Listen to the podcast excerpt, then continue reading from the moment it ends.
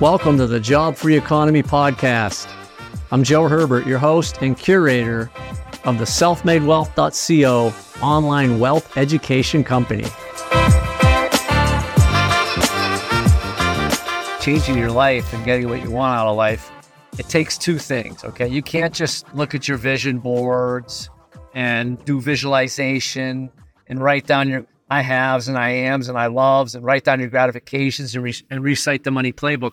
That's part of it because that's all developing your mindset. And that's one thing that it definitely takes is mindset. But the second thing it takes is action. You've got to be able to make decisions and take action. Okay. You can build the perfect, you know, sports car, but if you never get in it and turn it on, it ain't going anywhere. Okay. You can create anything you want, but you've got to put it to work. Okay. You can buy, you know, golf clubs, but guess what? You better go out and golf. You can do all the visualization about hitting golf balls you want. You're never going to be a good golfer. So you get out there, start swinging the clubs. So it takes mindset and action. What would happen in your life for you to feel like you are a success? What are the things that make you happy? When you're your happiest, what is going on? Are you with your kids? Are you outside hiking, counting money?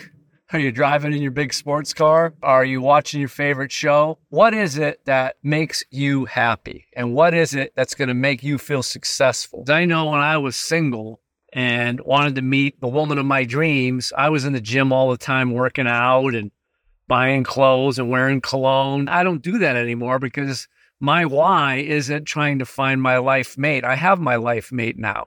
I still take care of myself. I still take a shower and brush my teeth every day but I don't feel like I need to go to the gym five days a week and be buff to keep my spouse happy. So my why has changed. I still go to the gym a couple times a week because now my why when it comes to the gym is I do want to look good and feel good and I want to live as long as I can live. I'm taking care of myself now. My why has changed. It has changed. I still go to the gym a couple times a week because now my why when it comes to the gym is I do want to look good and feel good and I want to live as long as I can live. I'm taking care of myself now. My why has changed if your house is on fire, you're going to be real motivated to get the hell out of that house. Why? Because you want to live, right? Eric Thomas said if you want to be successful, you have to be able to at any moment give up what you are to become what you want to be. You got to be able to make sacrifice and you just have to decide. Like, you know, if you listen to Dorian Yates, he talked about how the, winner of Mr. Olympia was the person who could put their body under the most abuse. Uh, and, and that's how everything is in life is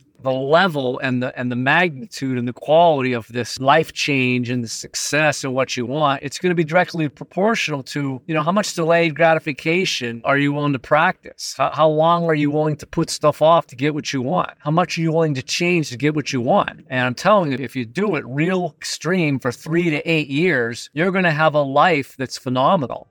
You know what's that saying? You know, I'm willing to do what other people won't do now so I can have what other people aren't going to have later.